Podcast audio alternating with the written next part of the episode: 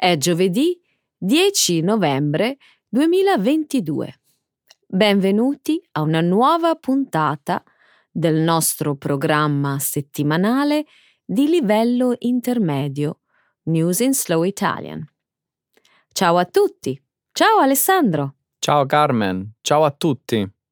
Inizieremo la prima parte del nostro programma con alcune delle notizie più importanti di questa settimana. Dedicheremo le nostre prime due notizie alla COP ventisette, la Conferenza delle Nazioni Unite sui cambiamenti climatici, aperta il sei novembre e che continuerà fino al diciotto novembre in Egitto. In primo luogo, esamineremo alcuni dei punti chiave della conferenza e dei commenti fatti da diversi leader mondiali. In seguito esamineremo alcuni degli obiettivi fissati durante la precedente conferenza sul clima, tenutasi in Scozia, e ne commenteremo i risultati. Successivamente, nella parte scientifica, discuteremo di un recente studio pubblicato dal New England Journal of Medicine, che indica che i funghi allucinogeni potrebbero aiutare a combattere la depressione. Infine, parleremo di un'opera d'arte iconica dell'artista olandese Piet Mondrian, chiamata New York City One, che pare essere stata appesa all'incontrario per decenni, secondo una ricerca di una storica dell'arte. Grazie Carmen. Continuiamo con l'annuncio della seconda parte del nostro programma Trending in Italy. Questa settimana parleremo delle polemiche che hanno colpito la maggioranza di governo dopo la approvazione di una legge pensata per limitare i rave party illegali. Infine, parleremo ancora un po' della tela di Mondrian, esposta per oltre settant'anni nel verso sbagliato. La scoperta è stata attribuita alla storica dell'arte Suzanne Meyer-Buser, ma è stato completamente ignorato l'importante contributo reso dall'artista italiano Francesco Visalli. Molto bene, Alessandro. Cominciamo con la nostra prima notizia. I leader mondiali partecipano alla conferenza sul clima del duemilaventidue in Egitto. I leader di centoventi paesi si sono incontrati a Sharm el-Sheikh in Egitto per discutere i prossimi passi da fare per contrastare il cambiamento climatico. Nei loro discorsi, molti leader stanno sollecitando i paesi ricchi a continuare gli sforzi per evitare ulteriori cambiamenti climatici. Nonostante la guerra in Ucraina, la crisi energetica e i problemi finanziari globali, il presidente francese Emmanuel Macron ha energicamente esortato i leader mondiali a una maggiore giustizia climatica nei confronti dei paesi che soffrono di più. Il cancelliere tedesco Olaf Scholz ha definito la transizione verso le energie rinnovabili un imperativo per la politica di sicurezza. Il presidente del Consiglio italiano, Giorgia Meloni, ha affermato che il suo paese si sta impegnando molto per raggiungere i propri obiettivi sul clima. Il primo ministro britannico Rishi Sunak ha affermato che la guerra di Putin in Ucraina e l'aumento dei prezzi dell'energia in tutto il mondo sono ragioni in più per agire più rapidamente contro i cambiamenti climatici. ha aggiunto che il clima e la sicurezza energetica vanno di pari passo. Il suo predecessore Boris Johnson ha affermato che i paesi non devono mostrarsi titubanti e agire con decisione in merito ai problemi climatici. Dobbiamo prestare maggiore attenzione alle nazioni che sono in prima linea nel cambiamento climatico. La loro popolazione e il loro ambiente stanno soffrendo gli impatti peggiori: temperature più elevate, siccità e inondazioni.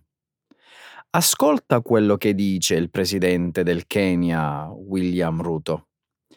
Entro il duemilatrenta, fino a settecento milioni di persone in Africa saranno costrette a lasciare le proprie case per mancanza d'acqua. settecento milioni di persone, Carmen! Le organizzazioni internazionali coinvolte da vicino con queste nazioni sono altrettanto eloquenti nei loro avvertimenti. Come ha detto anche il segretario generale dell'ONU, Antonio Guterres, alla conferenza, siamo su un'autostrada per l'inferno climatico con il piede sull'acceleratore. Wow, è un'immagine inquietante. Ma molto appropriata. Basti pensare alle inondazioni apocalittiche in Pakistan. E la situazione non sta migliorando. È stato pubblicato anche un rapporto dall'Organizzazione Meteorologica Mondiale delle Nazioni Unite. Mostra chiaramente che gli ultimi otto anni sono stati sulla buona strada per essere i più caldi mai registrati.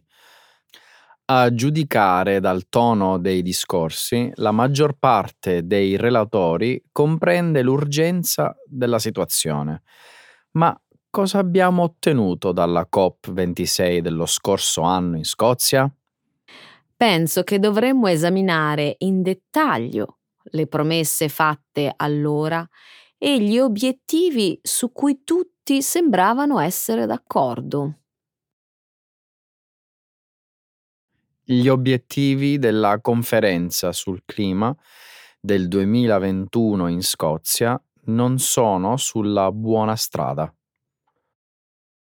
Durante la Conferenza delle Nazioni Unite sul clima, la COP ventisei, tenutasi lo scorso anno in Scozia, i governi avevano deciso di eliminare gradualmente l'utilizzo di carbone, ridurre le emissioni di metano e porre un freno alla deforestazione.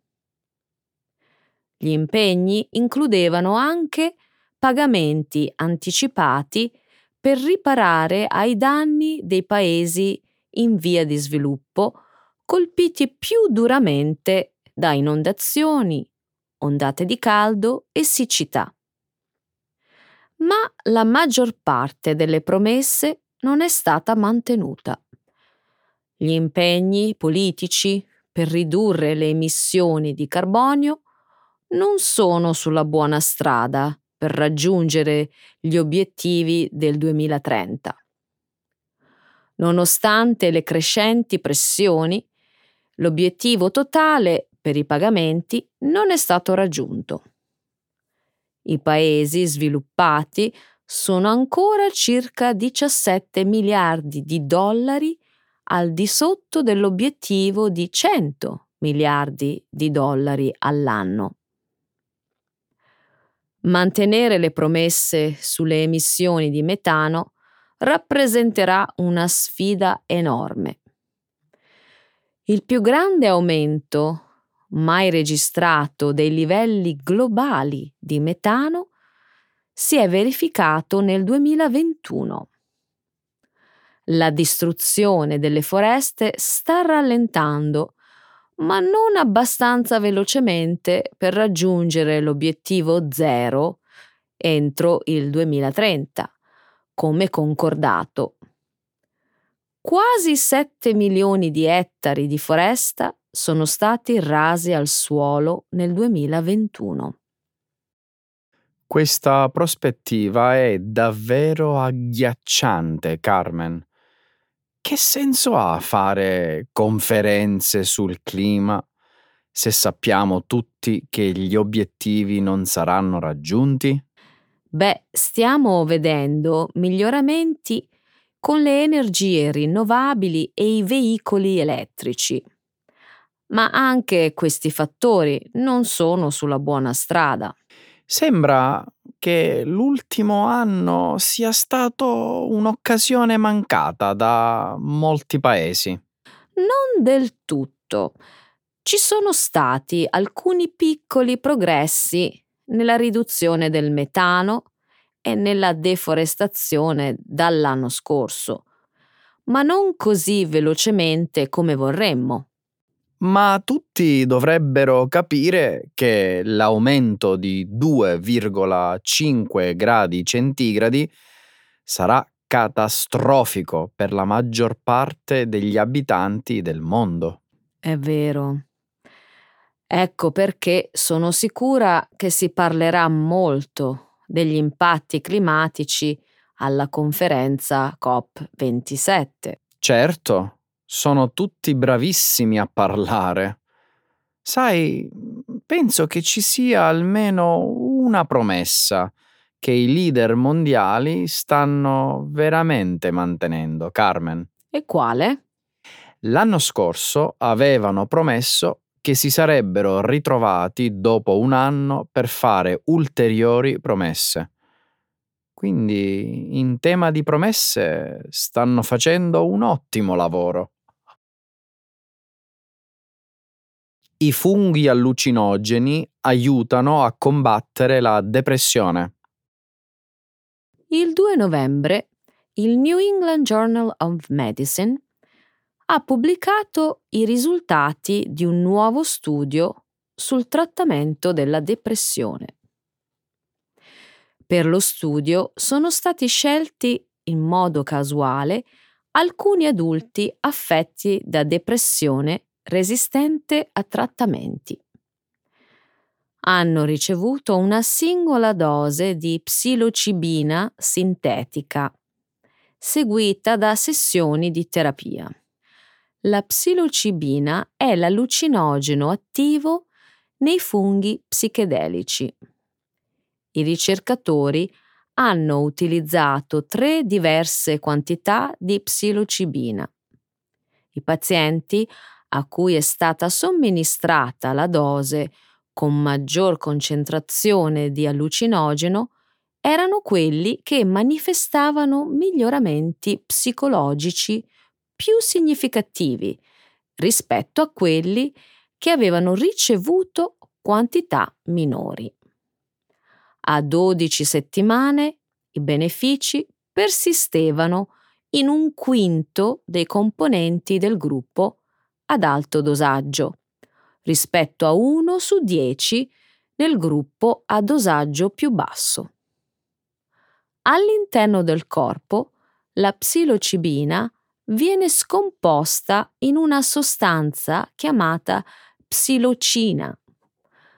Lo studio mostra che la psilocina rende l'attività cerebrale più caotica, simile a quella che accade durante il sonno.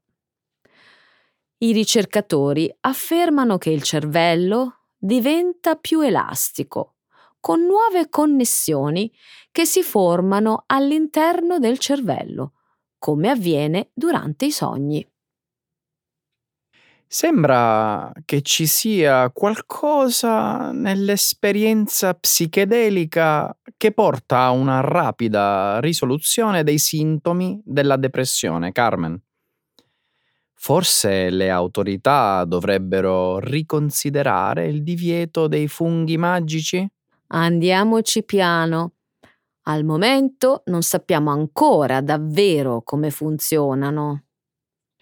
Ad ogni modo, secondo gli autori dello studio, il loro effetto è molto diverso dagli antidepressivi standard, eh, che non sempre aiutano i pazienti. Questo studio potrebbe dare speranza a molti di loro e ai loro cari. Non sono contraria a ulteriori studi. Penso che siano necessari per scoprire meglio come funzionano. Ciò che la gente dimentica degli psichedelici è che venivano usati come medicinali prima degli anni settanta e poi sono stati essenzialmente coinvolti nella guerra alla droga. Ah, ho capito. Un altro esempio di una pessima decisione che blocca il progresso scientifico. Già. Beh, il trattamento con cannabis è già stato ampiamente riconosciuto nella comunità scientifica e accettato dalla società. Si spera che i trattamenti con funghi allucinogeni vengano portati avanti senza alcun programma politico. L'opera New York City One di Piet Mondrian appesa al contrario. Nel millenovecentottanta la galleria tedesca Kunstsammlung Nordrhein-Westfalen aveva acquisito un'opera d'arte iconica del famoso artista olandese Piet Mondrian, chiamata New York City One. Il dipinto presenta la classica tavolozza dei colori primari di Mondrian e suggestive linee geometriche. Mondrian aveva realizzato una serie di dipinti simili nel millenovecentoquarantuno e nel millenovecentoquarantadue, dopo essersi trasferito a New York dall'Europa. Per lungo tempo New York City One è stata esposta con la parte delle linee più fitte nella parte inferiore del quadro. Tuttavia, la ricerca di una storica dell'arte suggerisce che il dipinto potrebbe essere stato appeso nel verso sbagliato per decenni. In particolare, c'è una foto dello studio di Mondrian che mostra il dipinto con orientamento inverso. Attualmente il museo ospita una mostra dedicata alle opere di Mondrian. Il catalogo del museo afferma che forse non sapremo mai quale sia davvero l'orientamento corretto. E comunque la curatrice del museo afferma che per ora il dipinto rimarrà appeso nella direzione in cui è sempre stato, perché ruotarlo potrebbe causare danni all'opera d'arte. Probabilmente non è la prima volta che i dipinti astratti offrono sfide come questa. Sì, mi ricordo di una finta polemica sul quadrato nero di Kazimir Malevich. Alcuni, scherzando, sostenevano che fosse stato appeso all'incontrario. Ma questa volta non è uno scherzo. L'orientamento conta. Anche secondo il catalogo del museo, se la composizione venisse capovolta di centottanta gradi, acquisterebbe maggiore intensità e plasticità. E la foto dello studio mi sembra essere una prova inequivocabile. In realtà non lo sapremo mai con certezza, perché non è proprio un dipinto. Le linee sono nastri colorati incollati su una tela. È del tutto possibile che Mondrian avesse ruotato la tela mentre vi applicava dei nastri dall'alto verso il basso. Mm, possibile. Se è così, non sapremo mai qual era l'orientamento corretto che l'artista avrebbe voluto. Ma poco importa. L'opera d'arte ora ha una sua vita. Questa sua caratteristica indefinita fa ora parte di un messaggio più grande sulla stessa New York City. Mi piace questa tua prospettiva. È l'apertura mentale di New York. Puoi muoverti in qualsiasi direzione o in tutte le direzioni contemporaneamente. Polemiche per una nuova legge sui rave party illegali. Non è passata nemmeno una settimana dall'insediamento del nuovo governo che la coalizione di destra vincitrice delle elezioni politiche di settembre è stata travolta dalle polemiche a causa di un attacco alla libertà di raduno. Lunedì trentuno ottobre la presidente del Consiglio, Giorgia Meloni, e altri ministri hanno presentato un decreto legge che, tra le altre cose, mira a contrastare lo svolgimento dei rave party illegali. Parliamo di feste gratuite di musica techno, alle quali partecipano migliaia di giovani e che si svolgono senza permessi in luoghi lontani dai centri urbani. Il governo è intervenuto sul tema nei giorni in cui, in un capannone nelle campagne di Modena, in Emilia-Romagna, si svolgeva uno dei tanti rave party che si tengono nel nostro paese. Secondo le stime, il raduno era cominciato alla presenza di circa tremila giovani, ma si è concluso in anticipo dopo l'intervento delle forze dell'ordine. Ho letto che i partecipanti hanno obbedito e sgomberato l'area in modo pacifico. Hanno ripulito l'area dalla spazzatura e non ci sono stati particolari problemi, né di ordine pubblico né sanitario. Quindi non capisco perché tanta rigidità da parte del governo.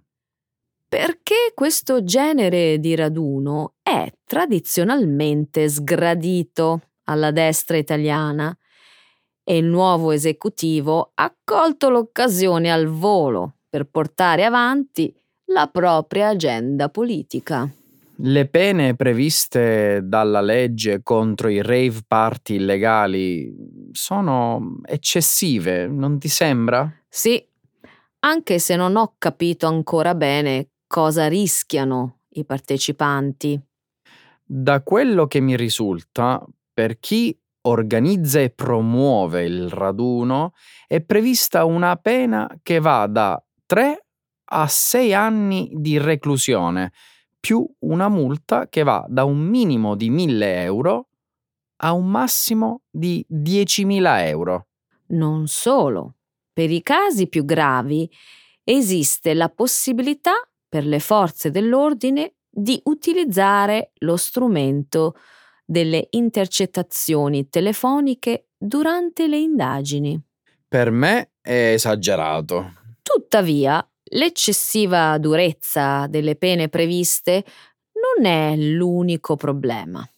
In questi giorni si è parlato molto del fatto che la norma sia stata scritta in modo troppo generico. Strano. Pensavo facesse esplicito riferimento ai rave party illegali. Questo ha detto il governo di Meloni.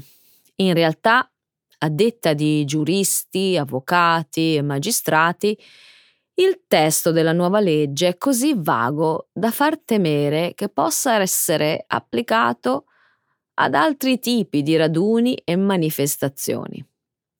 Tra gli esempi più citati ci sono le manifestazioni e occupazioni studentesche non autorizzate.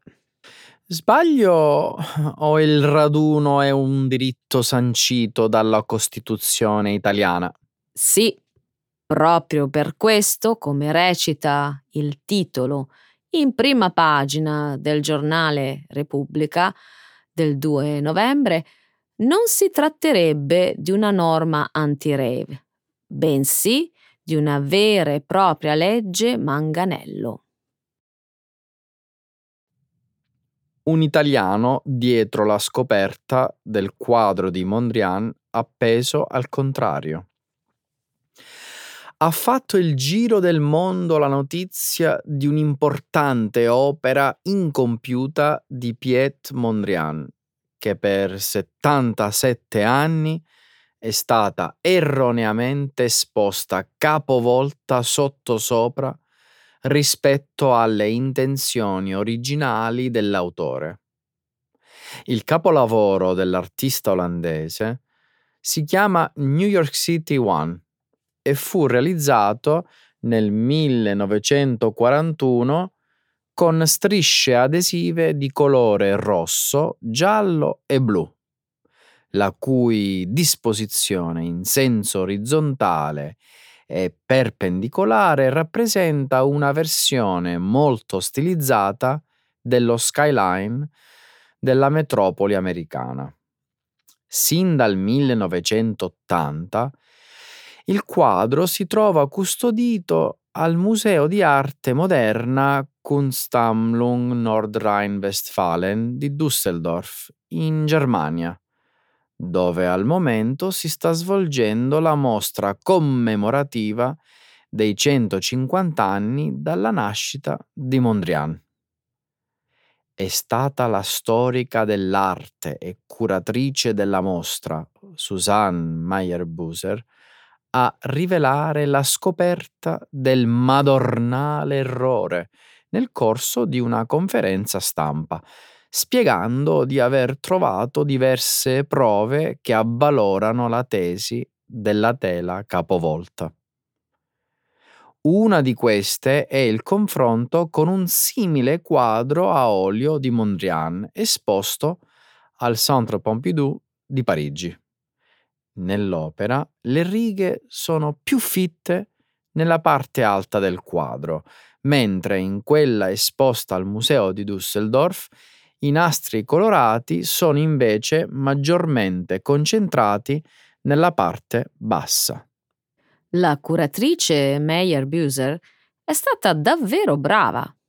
Chissà come ha fatto ad accorgersi dell'errore. In realtà la scoperta non è tutta farina del suo sacco. Anzi, una buona parte del merito andrebbe attribuita all'artista italiano Francesco Visalli. Un italiano? Davvero? Sì! Fu lui un anno fa a segnalare alla direzione del museo tedesco che il quadro era esposto nel verso sbagliato. Francesco Visalli aveva notato la svista dopo lo studio di alcune immagini fotografiche scattate nello studio di Mondrian nel millenovecentoquarantaquattro, a pochi giorni dalla morte dell'artista, e in seguito pubblicate sulla rivista americana di lifestyle Town and Country. Siamo sicuri che non si tratti di una fake news? Puoi starne certa. Molti giornali hanno confermato questa versione. La ricerca di Visalli è citata nel catalogo che accompagna la mostra in corso a Düsseldorf, ma la scoperta è interamente attribuita alla curatrice Meyer-Buser, che ha svolto ulteriori ricerche. Così non è giusto. Penso che il merito dovrebbe essere condiviso in parti uguali tra i due studiosi. Come racconta un articolo dell'agenzia giornalistica ANSA il quattro novembre, Visalli ha scritto una lettera aperta al Museo di Düsseldorf per denunciare il comportamento scorretto e per protestare per la decisione di mantenere la tela di Mondrian nel verso sbagliato. Però, da quello che mi risulta, era stato deciso di fare così per paura di danneggiare l'opera. È vero, così hanno detto.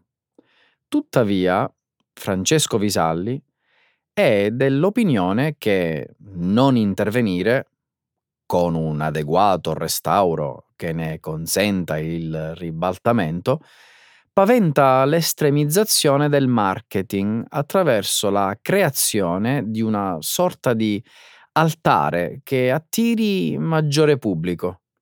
Andiamo a vedere il Mondrian capovolto. Grazie a tutti dell'ascolto anche questa settimana.